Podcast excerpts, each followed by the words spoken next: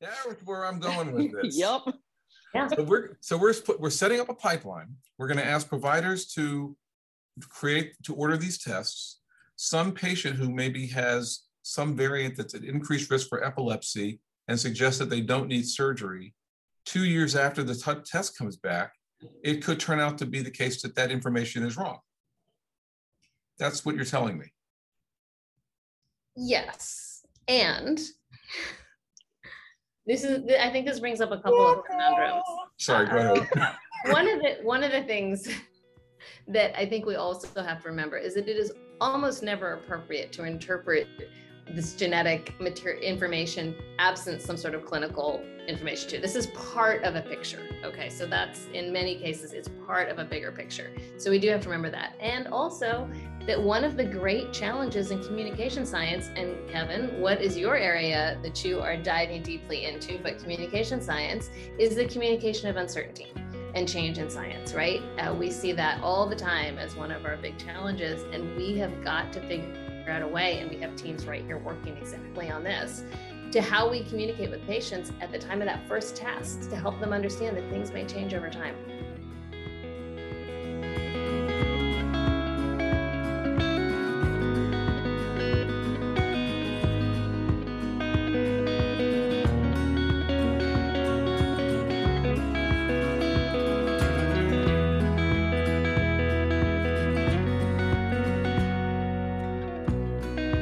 Hello, and welcome to Informatics in the Round, a podcast designed to help everyone become a part of the dialogue about topics in biomedical informatics. I'm Kevin Johnson, physician and informatics chair at Vanderbilt, at KBJ Vanderbilt on Twitter, www.kevinbjohnsonmd.net on the web, which is where you can find this podcast, or on Podbean, or wherever you like to listen to podcasts. Well, we have a great episode today and a bunch of great guests. To paraphrase Dorothy from The Wizard of Oz, exomes and genomes and VUSs, oh my. Time to go back to high school biology, folks, but not the version of it most of us took. This one is the one they're teaching now.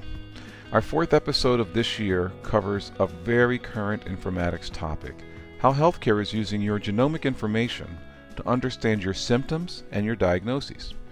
This idea of genome informed medicine is a major part of precision medicine. It's been at the center of cancer therapy for a few decades and is now becoming a part of healthcare beyond cancer. Here's the rub most doctors don't know very much about it. So it's up to those of us who understand it and who specialize in informatics to come to the rescue. You'll meet three such informatician genomic medicine experts on this episode. Sarah Bland, one of the most insightful and quick witted people I've had the pleasure of working with, is on this podcast as both an expert on the issue that we're going to discuss and as the person who keeps it all real. Melissa McPheeters is a public health informatics and epidemiology expert. For those of you who've been listening to Informatics in the Round for over a year, You've heard Melissa discuss COVID with us before. However, uh, her other life at Vanderbilt has been helping to coordinate this entire program we have about how we can bring patients' genomics into the care of everyday physicians and advanced practice nurses. As you'll see, although this is a relatively new area for her, she's really mastered a lot of it. Travis Osterman is a physician I've often called the doctor's doctor. Uh, at least this doctor, should I ever get cancer. He's phenomenal. He's the consummate professional and a terrific communicator. Because of his expertise in cancer informatics, he's one of the most knowledgeable people in the country about genome informed care and brings that knowledge to a very challenging discussion. So we start off the discussion today not with a songwriter singer, but with a songwriter singer's most essential team member, the doctor. Gaelyn Garrett is Senior Executive Medical Director of the Vanderbilt Voice Center, Guy M. Maness Chair of Laryngology and Voice, and Professor of Otolaryngology. She's a phenomenal physician, very well known in the community, and has been taking care of many of the patients who have various ailments that affect their instrument, their voice, for quite a while now at Vanderbilt. She could tell us stories about a lot of well known artists, but she can't. I'm kind of excited for you to hear this episode, so let's get to it. Hope you enjoy it.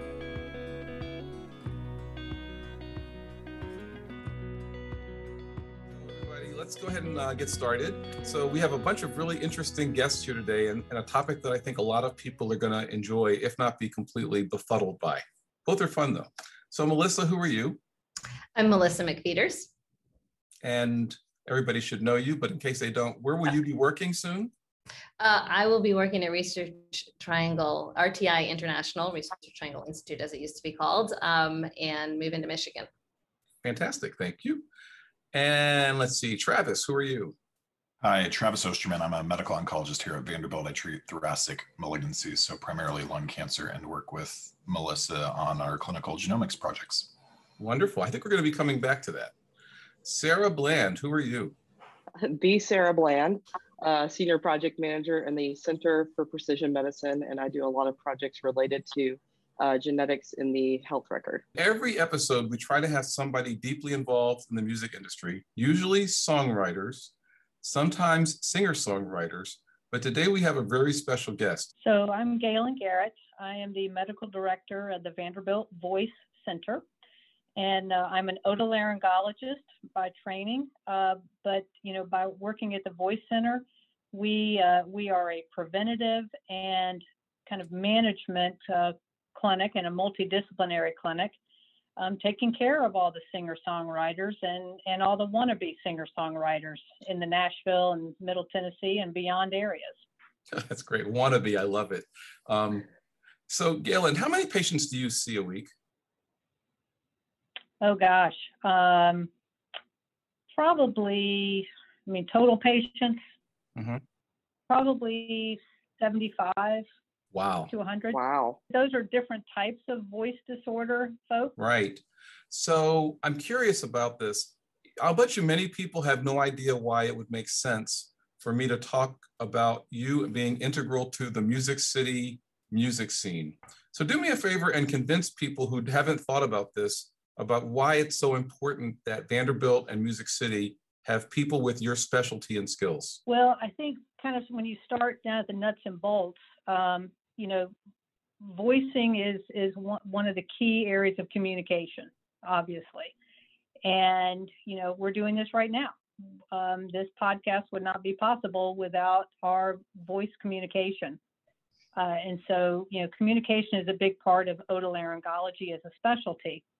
So, but what, what makes, you know, Nashville and, and our area unique is that we have a lot of professional artists right. um, who use their voice for their you know for their vocation. And it's how you know, you know specifically talking about singer songwriters you know that's how they message the public.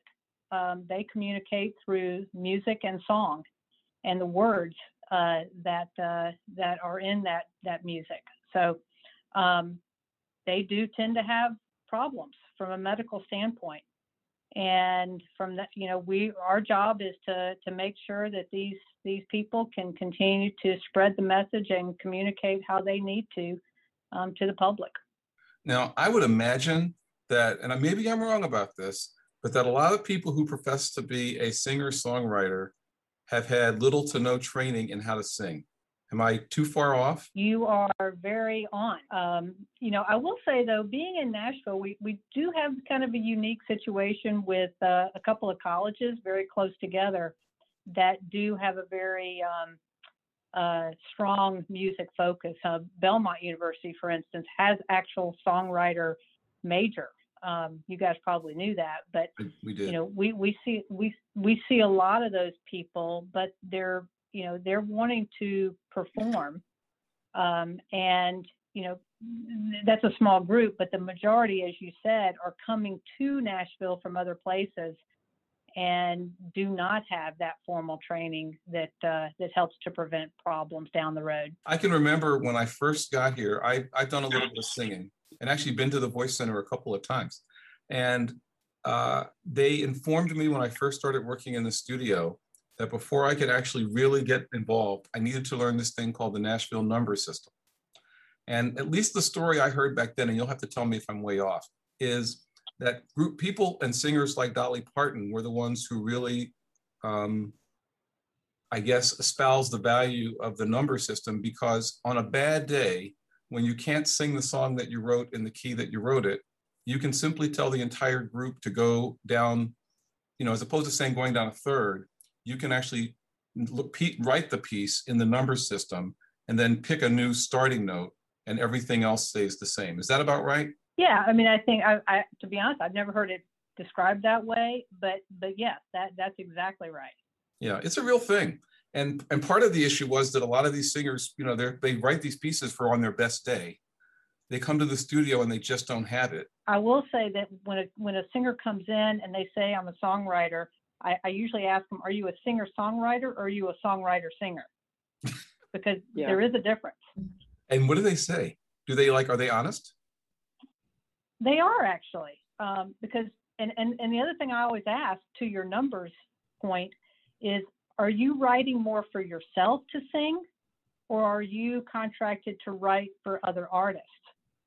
And if you're contracted with another artist or, or group of artists, what key are you trying to write in? Um, and are you writing in such a way that it will adjust easily to your targeted artist or group? Um, because that can have an impact on them developing problems. Right. If they're writing in their key and not in their in their own key. Right. Yeah. And I can imagine trying to pretend that you're writing something for Seal when you're a bass singer would probably be a problem. Right. Yeah. See, I, I got that. Okay. So, so Gaelyn, I want to ask you another question. Um, you're a busy physician, and I imagine that there's been at least one patient who has come to you with, um, let's just say, vocal cord nodules. Imagine that, I'm guessing there's probably a few, but imagine that we have a system so that you could actually take a patient who might have a little bit of a raspy voice or saying they're a little bit fatigued at the end of a singing session and see whether they are at genetic risk risk for vocal cord nodules. How would you order that test? So, first of all, that would be amazing um, on on many levels. Yeah. And if you could, because you know, we we would love to see people right at the beginning when they come to Nashville, they haven't developed any problems, and they are just trying to figure out how to do it right. Um, that test would be really a game changer for us. Uh, so, you know, how would I actually physically order it? I'm not sure if that's your question. Yeah, it is. How would you physically um, order it? Well, I guess uh, I would uh, order it like I would order any other test. I would hope. It, I hope it would be that easy to get. You would, and then how would you? Would you have? Have you ever had to interpret any genetic results that have come in? I have not actually. And have you taken care of patients with diseases like, say, Treacher's-Collins or other diseases where there may be a genetic component to their illness? Yes. Now that I have. So do you just rely on others to interpret the information that might be relevant to you? Uh, yes, I do. I interpret it. I, I rely on my uh, my very smarter genetic colleagues. Yes, I wouldn't call them smarter. I would call them genetically aware. there you go. There you go. So this is the topic we're going to talk about today, and and I think it's fair to say that if I had a thousand doctors at Vanderbilt and a thousand nurses at Vanderbilt, and we were all on this Zoom call, in addition to having bandwidth problems that would make it impossible for us to do the podcast this way, very few of them would be able to do what I just asked you to be able to do, Gaelyn, because we've never learned these things. I asked Melissa and Travis to come and talk a little bit about what we've been trying to do at Vanderbilt, um, because it's it's a pretty amazing thing, but it also is going to potentially make the care that you deliver different. Melissa Travis, what is this thing that you guys have been working on that is so awesome? So, what we've been trying to do for about mm, almost two years now is really develop a pipeline of processes and services and support efforts that ensure that our patients get the most genomically concordant care that is appropriate for their particular condition in a way that is seamless to our clinicians so that they don't all have to become genetic experts in a nutshell. So that that's been our work for the last couple of years and it, it ranges from technical things to less technical things, but just trying to make sure that we're creating that wraparound process for our patients and our clinicians. Travis, what makes it hard for the average doctor to do anything in genomics? Why isn't it the same as me ordering a hematocrit or a blood test? one of the challenges here is that the science of how we actually do these tests progresses very, very quickly. Um, in my space, these are tests I order every week, and I've seen the platforms that we use to order these tests migrate um, through probably six different platforms over just the last 10 years. Jeez. And when I say platform, usually what I mean is we're switching vendors because a new vendor now offers a better test because it's better for our patients, it's faster, it's cheaper for our patients, et cetera. That's really hard for us to keep up with internally here at Vanderbilt. Now, once you start ordering these tests outside of our system, the results don't flow in typically like you would expect any of our internal systems, like you were talking about, Kevin, like CBCs and BMPs, these lab results that your primary care doctor is often uh, ordering for you. Hold Instead, on, let me, let me ask you a question. So are you saying that it's possible to order, like for doctors to order these tests and not have it be a part of the hospital system? Absolutely. So this is is very common. Actually, um, you can work directly with one of these companies to get the results for the patient. Um, now, there are downsides to this. Clearly, um, that physician and that team that are responsible for finding a way to get that into your medical record, so the rest of your healthcare team can benefit from that information um, especially if we're talking about genomic testing for something like vocal cord nodules. There may be other tests, there may be other conditions that are found on that on that panel that may uh, impact the rest of your care outside. So these come in essentially as faxes. These are PDF documents that are really hard for us to use in the rest of our in our medical record. It would really help us to counsel them on, you know, because we're all the time talking to every artist and pretty much making the same recommendations about, you know, how they use their voice, how often they use their voice, you know, when they should rest or not. And you really just kind of have to go on past history. But if we could anticipate how they should best take care of themselves, um, again, I think that would be a, an amazing step forward. So one of the things that Travis mentioned was it's possible that by giving, let's just say that you have one of these tests that you're ordering, it's entirely possible that you're going to get results that are really relevant to the patient's risk for breast cancer. How do you feel about the one who's had ordered the test and now you find out that they have a gene that might make them an increased risk for breast cancer? What are you going to do? Is that question to me? Yes, it is. Yeah. And by the way, that's a sign. Uh, Kevin, can I chime in right, right here? Um, because I have heard about this exact issue. Um, my one of my projects is we're collecting family health history, um, and it's going to develop a report of recommendations to participants in this study and say, hey, you might be at a higher risk um, based on your family health history for breast cancer or prostate cancer or colorectal cancer. Um, so you might want to talk to your doctor about you know, doing uh, mammograms a little earlier um, or doing more screenings earlier. And as we've been going through this process of getting this report developed, I've seen doctors be very cautious, saying they don't want these type of reports in their patient's health record. Uh, for example, one of the doctors on the committee that I um, that we presented to, it was an infectious disease doctor. So she said, I don't want to deal with report uh, that has something to do with breast cancer if that patient of mine doesn't come here for any kind of care related to breast cancer. Uh, that's a lot of responsibility on me. And and I'll I'll say in addition to that, what we're hearing when we talk to clinicians across campus is this stuff is changing so fast. That science is moving so quickly that it is a lot of responsibility to feel like you have to um, be able to constantly interpret a report that may come in with a bunch of you know genetic information that hasn't necessarily been in, interpreted and that's exactly what we're trying to create is a system that wraps around those clinicians in a way that they know where where to go how to request that consultation how to make sure that they're getting the patient to the right place or that in a clinical decision support kind of environment actually triggers them to ask questions to yeah. pursue further testing based on what's in that record without them each and every one having to be a genetic specialist because we want our specialists doing what they specialize in but knowing that the rest of that patient care is getting taken care of. And I think one of the one of the challenges is making sure that we just make that available to our, our provider best base. Gail, I, I would suspect that you've probably referred patients to other colleagues based on incidental findings on CT scan or potentially on physical exam or biopsy et cetera. And that doesn't feel outside of practice because that's just something that we're used to. And I think that's really where Melissa and I are trying to get our system to is who are those genetic folks at Vanderbilt that can help when that incidental finding is found. No, and I and I think that that's exactly what I was thinking as as y'all discussed this is because it, I have been faced with you know incidental findings on CT scans and and it does take you down that road where you feel uncomfortable at first, but then you feel the obligation that you know you need to follow through with that finding for a test that that I ordered.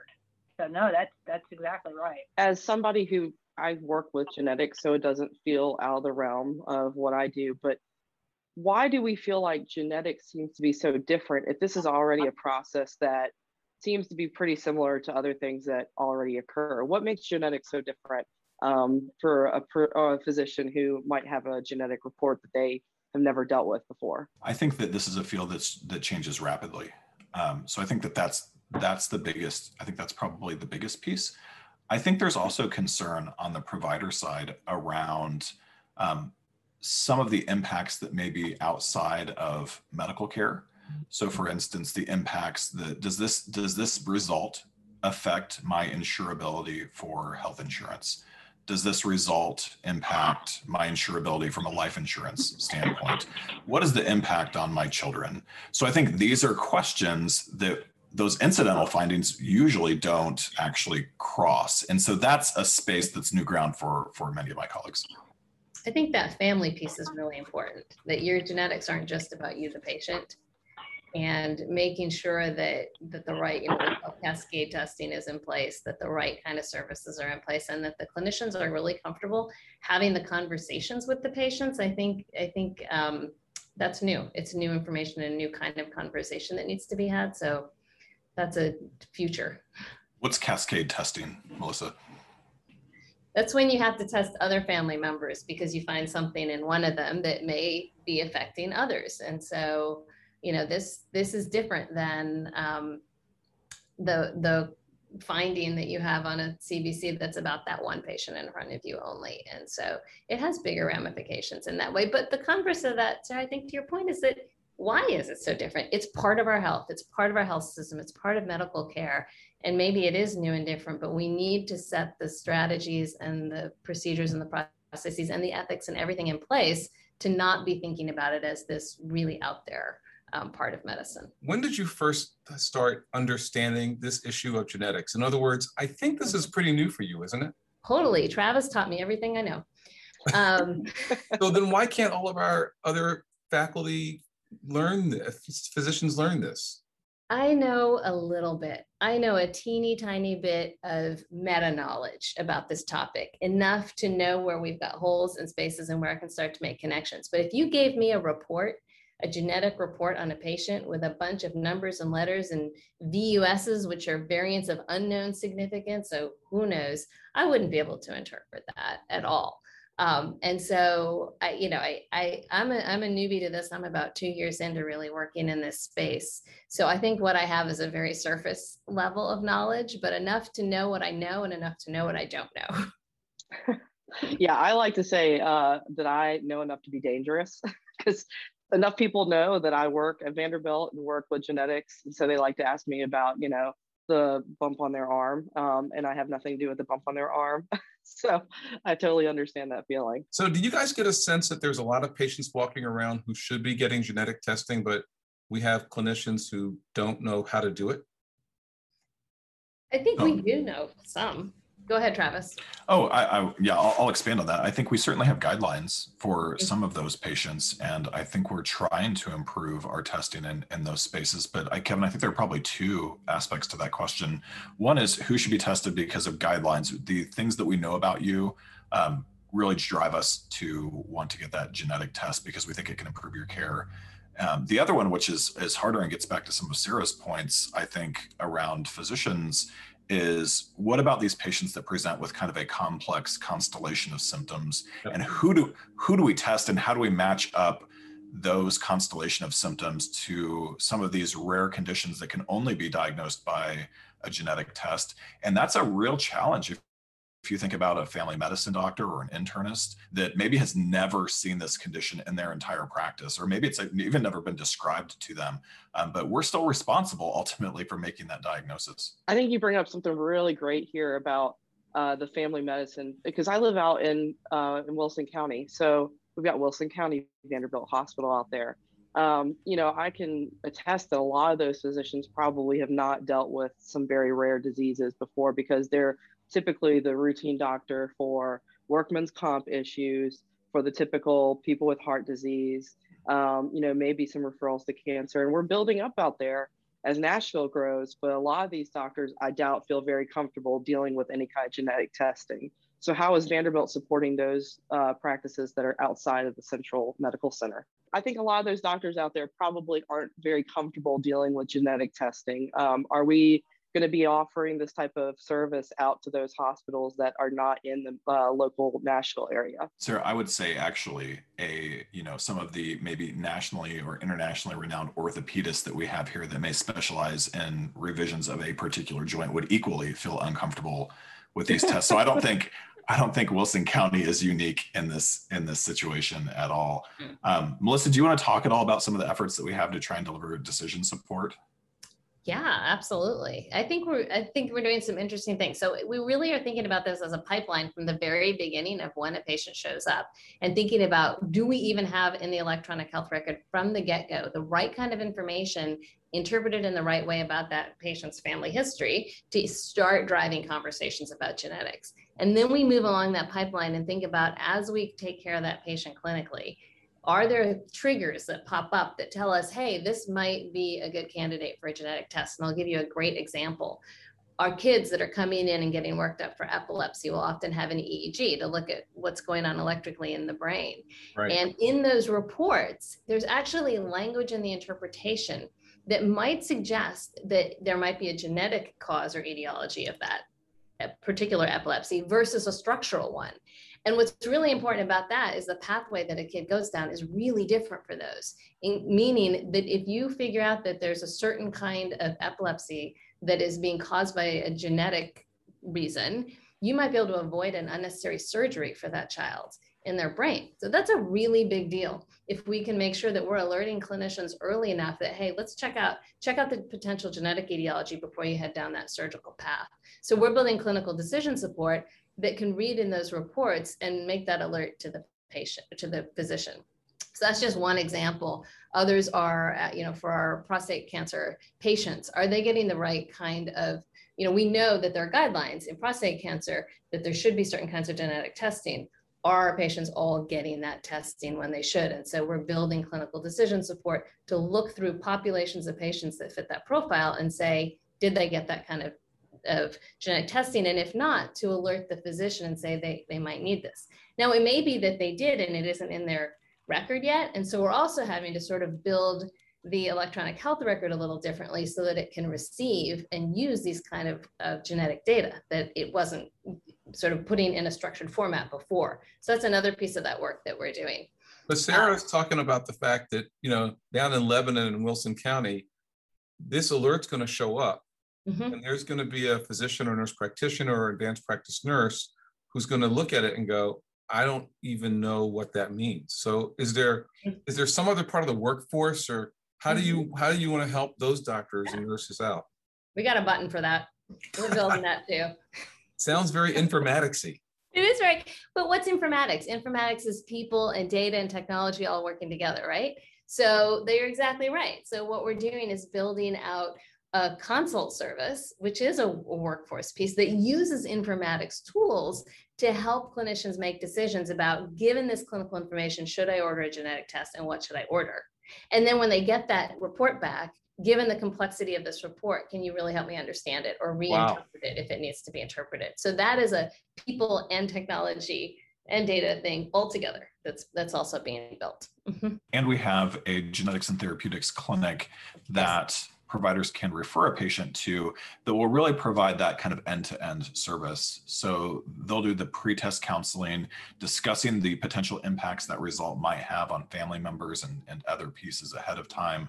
Um, they'll figure out the right test to order because sometimes that's a challenge. And then, as Melissa said, those are the same experts that can interpret the test and have that discussion with your patient. So, um, if you're a, a provider and you get alerted that this is something that your patient would benefit from, we also have that handoff where you can go to the genetics and therapeutics clinic. What about yeah. this all all of us project? Aren't you doing something to return genetic results to patients? Uh, I think you're referring to the eMERGE network. Hey, Sarah, what about this eMERGE network? so the eMERGE network uh, is funded by the National Institutes of Health and Genomic Research, and they are um, a part of. We're part of 10 different sites around the U.S.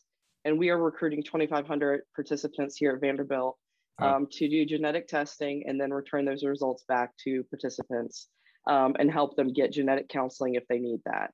Um, so we're doing this exact same thing as a part of a research project. And we actually did another iteration of it um, in a five-year grant uh, just two years ago, and we wrapped that up. Um, and I can tell you that some of the, the things that we faced were one, the exact thing, same thing we're talking about. The providers would get these reports and say, what the heck do I do with it? Uh, the second thing would be um, that was pretty big was disclosing that information to a patient. Say you might want to talk to family members. And that um, was because third, you. I'm sorry. That's because you guys were disclosing it, or the provider was disclosing it. Uh, we would help providers disclose it because we found that a lot of providers just weren't comfortable giving this information on their own. So we had our geneticists and genetic counselors help return these reports back to the participants to let them know what they meant. Um, and we followed up with their provider and said, we're happy to continue this conversation if you need additional assistance um, consulting with this patient on this report.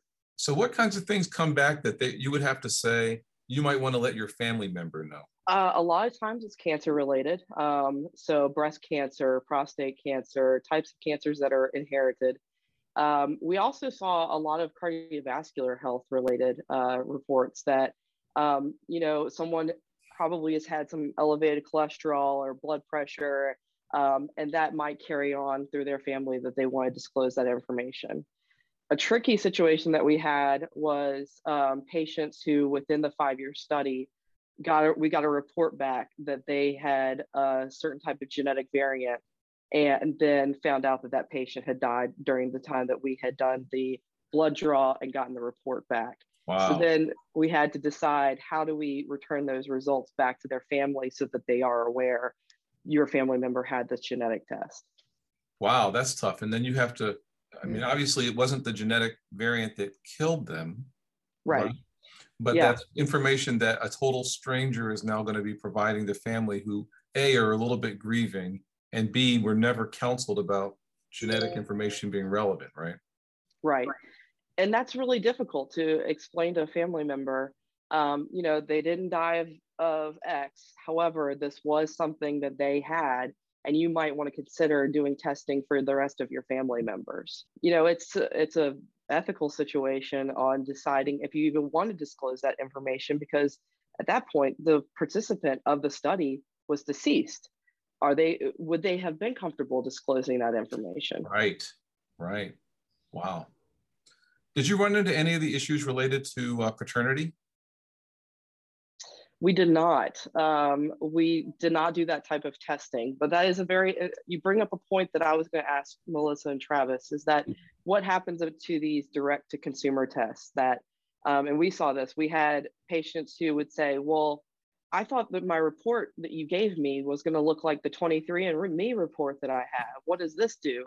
And I know that physicians at Vanderbilt are having patients come in with those reports. What happens all to that? Time. Not all genomic tests or, or genetic tests are created equal. There's really a, an entire spectrum of testing that can occur. Um, all the way from single gene testing, which is I have a really specific question and I think you have this disease, and this would really just confirm it all the way up to what we would call whole genome sequencing, which is where someone actually sequences that patient's entire genome, meaning all the DNA they were born with. There are a few kind of uh, tests that are much more common than either end of that spectrum that we do along the way. Most of the things like 23andMe are doing panel based testing. So they're doing large panels of genes. Um, and then they're giving you the results of those panels. Here at Vanderbilt, we're also doing whole exome sequencing in some particular areas in the clinical genomics laboratory. Um, whole exomes are the, it's the set of your genome that you were born with that is limited just to what we call exons. And I, like others in medical school, Kevin, you probably too learned that exons are expressed. So these are the parts of your genes ultimately that end up going on to build all the parts of your body. So these are the areas that most likely would have problems if there's something uh, that we can find. And so we're actually doing that here at Vanderbilt. Those 23andMe tests, the vendor direct test to patients, again, usually fall on the panel side. A lot of times the, the the results are accurate. The trouble is how do we integrate those with the rest of our systems? So the decision support and other pieces that Melissa talked to, if this is sitting in a PDF, I can't put that into a report. I can't tell you that when you prescribe this drug, I know that you're not going to metabolize that drug appropriately. So I think that's actually the, the challenge is how do we ingest all of this information into the medical record so that we can use it in all of our healthcare settings. So, Melissa, yeah, you are an epidemiologist. I am. Who has worked for the Department of Health. I have. What skills did all of that teach you that helps you with this project? Because this sounds very complicated. It is very complicated. I love complicated projects. So with that, Yeah, so that's a great question because how on earth did an epidemiologist, a public health informatician epidemiologist, end up uh, working on a massive clinical genomics effort. And it really comes down to being able to put complicated things together in ways that make sense to people across different kinds of specialties. And so I think what what I bring to this and what I'm excited about is yeah, it is super complicated, but we can break it down in ways that really turn out just to be about what is the best thing we can do in this circumstance to help a clinician and help a patient? And how can we interpret this in ways that everybody can understand and move things forward? So one of the greatest things about this project is i work with these brilliant geneticists. Great. But I also work with these amazing folks in finance who are just trying to figure out what's the right way to structure this process so that we can make this work for our patients and they don't end up, you know, financially bankrupt because of genetic stuff. And I work with um, genetic counselors who are just really at the cutting edge of thinking about how do we communicate with people about this and what are the important things that they need to to know about. And educators that are thinking about how do we turn this into something that means something to patients. And so my job and what what I think I've learned over my years of doing sort of messy public health is to be both sort of um, microscopic, but also to see the big picture and be able to put those things together. And so that's what's exciting about this. At the end of the day, the genetic data could be other data. They could be social determinants of health. They could be other kinds of clinical things. The real question is how do we take really complex things in a field that's moving really fast and get the right information in the right way into the right hands at the right time for our patients. So that's how I look at it every day. I'm, I'm curious what's scaring you. This sounds like it sounds like you got it all worked out, but oh, no. I've been in these meetings and I know you don't. So what's scaring? What's not going to happen? What's going to be the hard challenge here? Well, I think that equity is one of the biggest challenges. I absolutely think that equity is a huge challenge in this space as we think about who gets what information and under what circumstances and how do we make sure that it's sort of democratized and, and equal.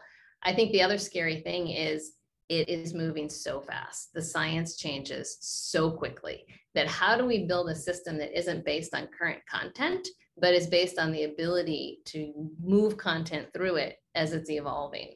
um, and that that's incredibly challenging. And then you're doing it in an environment of lots and lots of people. You know people are always challenging. So it's not just about the technology. It's getting everybody on board um, in, in a in an area that feels a little bit scary to a lot of people.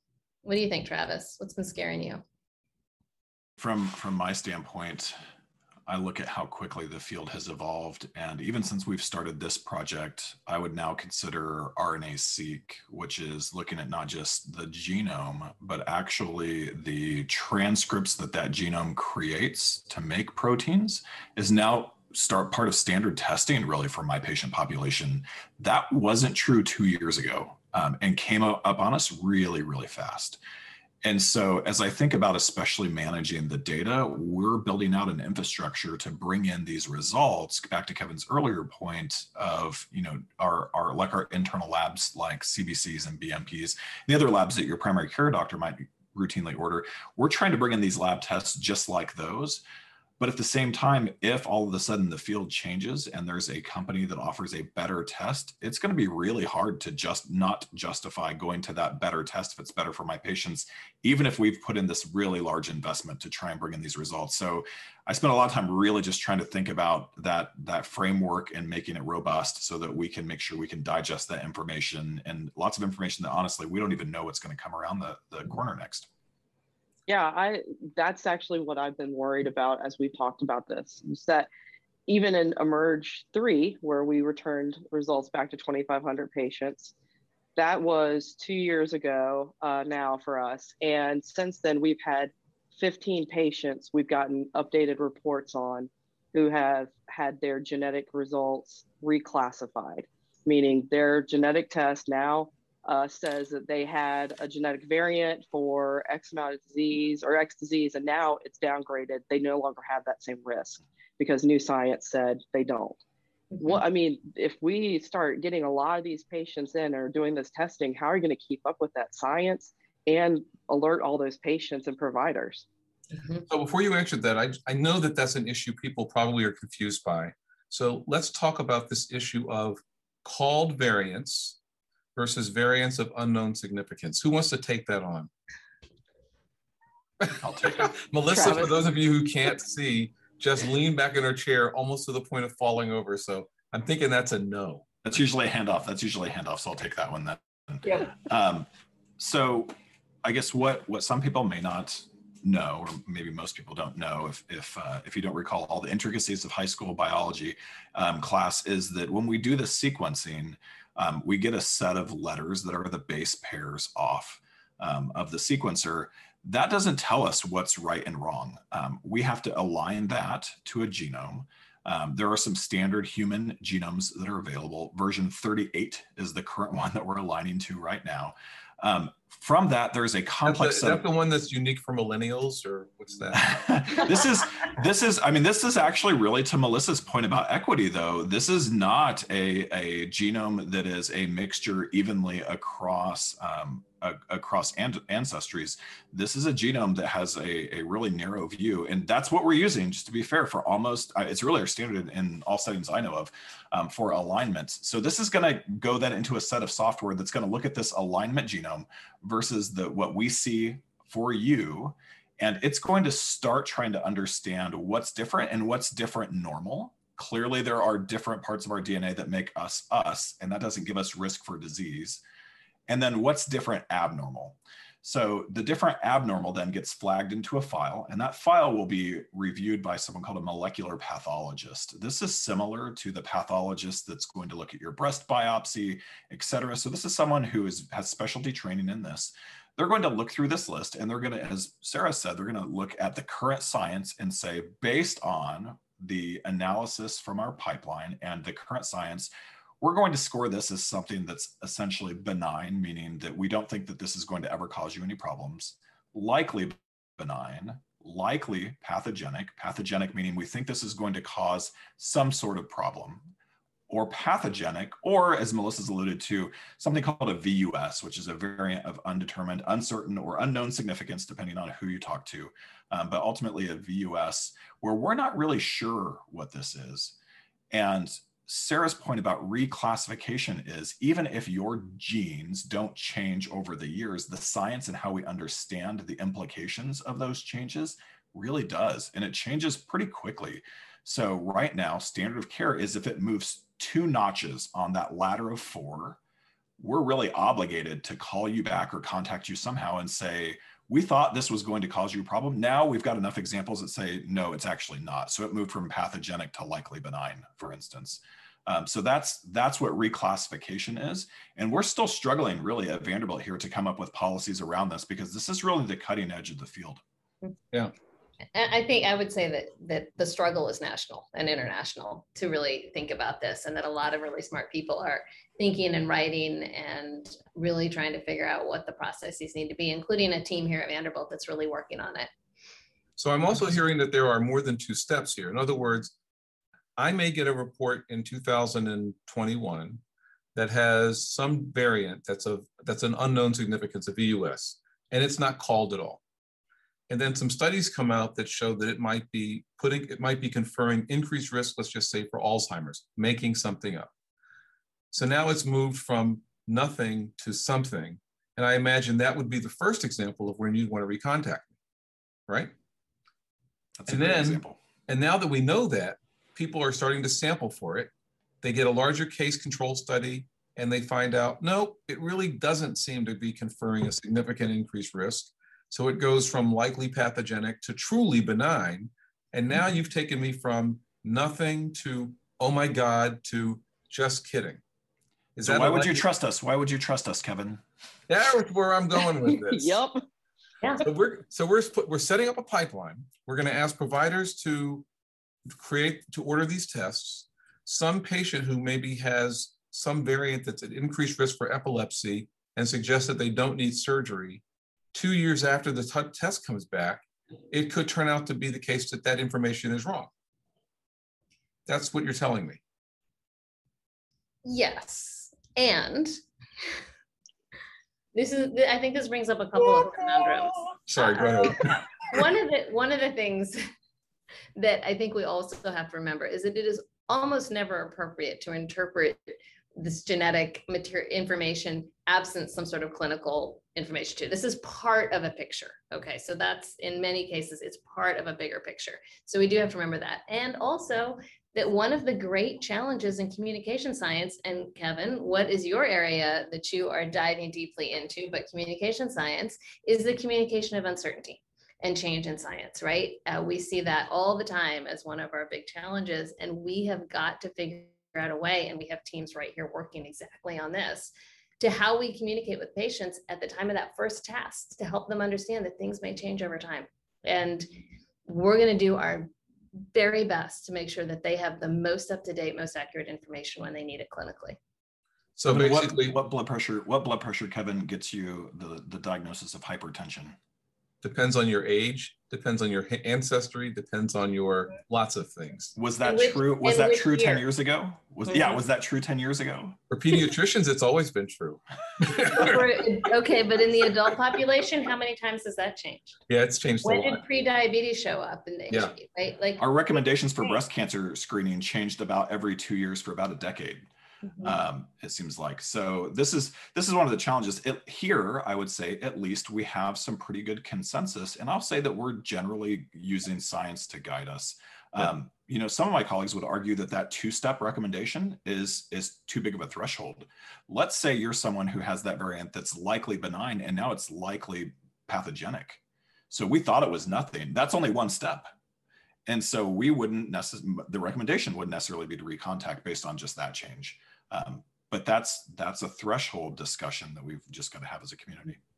So I do want to get to this ethics piece as we're getting close to the end, but I, I want to come back to Sarah here. So Sarah, you obviously knew all this, and yet when you were with the eMERGE 3 cohort of patients who had to recontact, how much stock did you put into the finding from the patient who's deceased, who you're going to send to a family member recognizing you may have to contact them later as science changes to tell them something different. Yeah i uh we we had a great ethicist on our team uh the ellen wright clayton Ooh, who, bowing, everybody's uh, bowing to ellen. She's on our team too. Ellen yeah. we're bowing to you. Ellen really um, helped us understand what our our responsibility was to the participant. Um, the for us, we provided genetic results that had actionability, meaning we um, there was results that uh, were able to dictate, hey, you should get a mammogram, um, or you should get this type of testing, or you should start to see a doctor more often. uh, but with the onus that these science change and this result might um, be updated at some point. Um, because we were a research project, we said that we might re- recontact them if there was updated science, but we had a cutoff uh, for our science project because we went, we're going on to a next project. Um, and that's where the ethics come in, where you have to make it a hard choice of are you going to continue to recontact people for research project um, with actual results that have implications? Um, or do you say we're just not going to recontact them and let them have additional genetic testing at some point and learn this on their own? What's interesting about this, and this gets back to ethics, is you were making some decisions in that conversation, thanks to Dr. Clayton, about which ethical principles were going to drive our decision making. So, without getting into all the ethical principles, there, there are a couple really big ones here. One of which has to do with beneficence, uh, the extent to which we believe that other that that there may be some benefit to something that outweighs its risk. Autonomy, which is the idea that people can be self-actualized to to perform things based on information of their own accord versus that of somebody else. And then I would say justice. I'm just going to talk about those three. So it strikes me that when you look at the principles of ethics, that that one of the challenges Melissa and Travis and you have had to really contend with here is we can't really we can't really assess relative risk at a time when the science is moving really quickly. That there may be real issues with regard to autonomy if in fact decisions that may be made are being made with sort of unsteady ground. In other words, if you, to, to use an extreme example, if I made a decision to do a surgical procedure based on a variant that would that would cause a bad disease, and some people could imagine some examples I might have used, and then find out that it turns out that variant's no longer found to be significant, or that you tell somebody that their children are at risk for a disease. We know the story with certain really bad diseases like Huntington's and other diseases like that. Um, how do how do you go through all that? Is it is it really you pull out the entire ethical framework and you say, okay, our strategy for this particular variant is going to be based on beneficence because what we're going to un- uncover has low risk, high benefit, versus another population of patients deserve you know justice, which is an opportunity to be thought about fairly in terms of how they are treated after this piece of information. How do you, I mean, did, did Ellen get into that level of detail or was it sort of a gestalt of seems like the right thing to do? Yeah, I think it's a little bit of both. Yeah. Uh, for us, what we had to do was as we returned the genetic results and as we consented participants a part of our study, we said, we need you to understand that science changes and what these results say might have a health benefit or something, a health risk for you, or it might not down the road because science changes. Um, you know, we actually saw this, I think, a lot. And Melissa, I'm looking at you because we had the same thing happen with COVID. Oh, yeah. We had changing science uh, for COVID with, in regards to testing and in mm-hmm. regards to the vaccination um, plan mm-hmm. for all of the world to see mm-hmm. changing science. Oh, it started and, way before that. Think about masks. Yeah, uh, yeah, absolutely. Yeah. Um, and we're still we're seeing it now. I'm in the office. Yeah. I didn't wear a mask today. I was freaking out a little bit about it. Um, you know, I think uh, being able to see that science changes so rapidly and so quickly because of the technology that we have, um, and that we have so many uh, brilliant scientists out there, um, is a scary thing for people. And so I think being able to remind people who get genetic testing or be a part of these studies that this is not definite science. This is not perfect. Things change is really important to have that educational component. And as the science changes, being able to offer what that means and defining that and pr- providing explanations is really essential. Yeah. And I'll say that I think that the certainty level of the science is also not consistent across across all genetic areas. So we have some areas where there's really good, strong evidence, and it's pretty solid. And particularly in the cancer space with somatic type of testing where you're testing the tumor itself to see what's you know what treatments it might respond to that's going to be a lot more sure. That's not something about your overall dna that we may learn something new that we're learning new things all the time. And that's hard too because when a patient hears genetic testing they don't necessarily categorize into those different areas to know that the uncertainty may be different in different areas. So we've got to get better about that communication i think um, you know as health systems and health communicators I'll, expand on that just a little bit, Melissa, and say even in what we would say the germline space, where we're testing for the risks of disease that you you might have in the future. If you're doing a panel-based test, so you have um, you have congestive heart failure or some other disease that has prompted a provider to say, let's just look at the panel and make sure that this isn't something that you inherited. If you're only looking at a small number of genes, the fact that those genes are on the panel makes us much more confident about the science behind those genes the recontacting piece that's most challenging is when we're doing that whole exome testing. Right. So when we're testing your basically your entire genome, every gene that you have in your body, that's that's the piece where we're likely going to have more of these recontact issues. So a lot of organizations when it comes to medications have something called a pharmacy and therapeutics committee. And the goal of the pharmacy and therapeutics committee is to do all of this pre-work. So before I ever have an opportunity to order a particular medication, someone else has already made a decision, probably an ethical one, based on issues of malfeasance and benefits, beneficence, et cetera.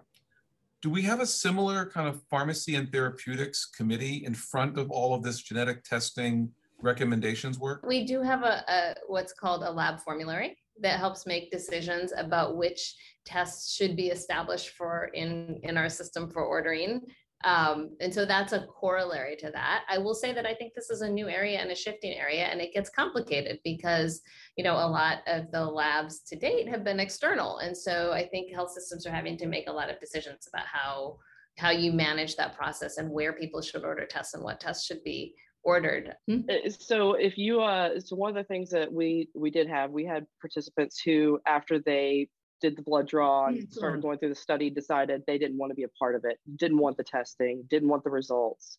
Um, if you have a provider who says i think we should order a genetic test can you opt out? Because part of this does sound like oh this is a great opportunity for vanderbilt to make a lot of money. Oh no.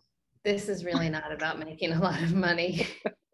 No I, I think you, you raise a good point. Absolutely. I mean one of the core tenets of the work that we're doing is shared decision making and this is very much about helping clinicians and patients come to a decision about whether or not genetic testing is right for them in that circumstance, whether it's germline testing or somatic testing in the presence of a particular cancer diagnosis. And so that's a really, really important thing that it is truly a, a shared thing. I think one of the unique things about Vanderbilt that a lot of places don't have is that we do have an internal genomics lab now that does some of the testing inside. And so that changes the dynamic just a little bit. And they will do whole exome testing and then a series, they're, they're building up more and more panels um, so that clinicians can order from right within Vanderbilt as opposed to going to an external lab. Well, this has been fascinating, guys. I, you know, I can imagine as a as a listener of this podcast that we have covered ground they've never thought they would here. I mean, who's thinking this way? And the fact that, you know, Vanderbilt and other organizations like Vanderbilt are trying to get ahead in making this a reality. This, you know, everybody's probably seen at least one cartoon that talks about the patient handing somebody their genetics and saying, fix me, right?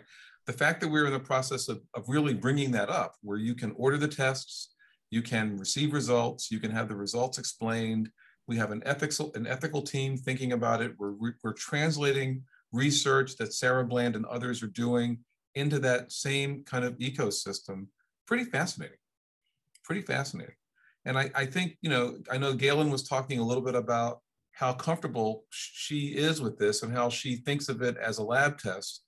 She may not necessarily know how much it's not like a lab test, but you guys are doing everything you can to make it a lab test. Hmm. Um, and then Travis's point, which I'm so thankful you brought up blood pressures as a great example of the fact that we in healthcare have to be used to uncertainty and that there's a way that we have to communicate findings that change over time, trust that may or may not be um, permanent, way, as, as we talked about with masks and COVID and some other things, and the whole issue of truth, which never is available, right? Science is never, ever, ever set up to, to establish truth.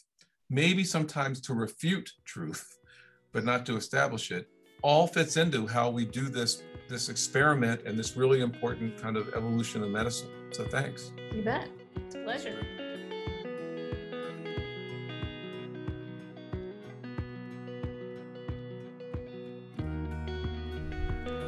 Well, that was a conversation that covered a lot of science and a lot of medicine. And I really want to thank all of our guests today for making it completely understandable, I think. It wouldn't have been possible without you guys. Thanks also, Gaelyn, for giving us a glimpse into the world of the singer's voice and for framing the discussion around genome informed care using music. This was a great episode, and I look forward to doing more. This is Kevin Johnson at KBJ Vanderbilt signing off. Have a wonderful rest of your day. See ya. Science, I'm living it.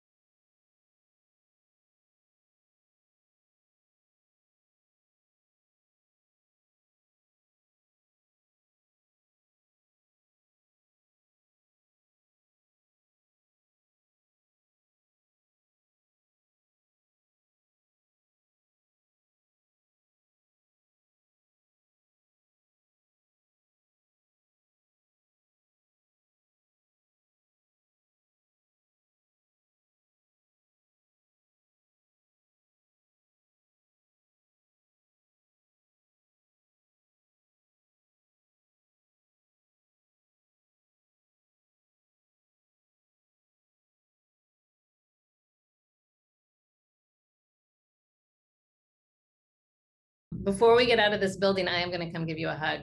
Oh, okay. And way too long. What makes you think I'm in this building? Because I just went down and looked in your window. and I waved at you. you did. It was so good to actually see your face. I'm realizing, yeah. like, I didn't realize just how much I missed people until I'm starting to see them again. And it's like, yeah. oh, yeah. well, and that's what's common. I mean, obviously, you're, you know, you have the, you have the extroverted gene, right? And that's what's comical about this is the people I talk with who genuinely have been here and seen people. And then I say, so what do you think about coming back? And they're like, don't want to do it. it's like, did you not enjoy that experience you just had? And they're like, well, we love seeing each other, but we see each other this way, we see each other that way. So yeah. I realize it's just too complete. It's a men are from Mars, if you will. Introverts from Mars and extroverts are yeah. from Venus problem. Yeah. It's a I did discover my inner introvert and loved it. Like I realized that I was giving too much energy out. Mm-hmm. And I learned how to be a little more quiet. Did you? Which was really nice to actually be like, oh, I need more quiet time. I need downtime a little more than I thought I did. And so that was a lesson. Yeah. Um, a valuable one, I think.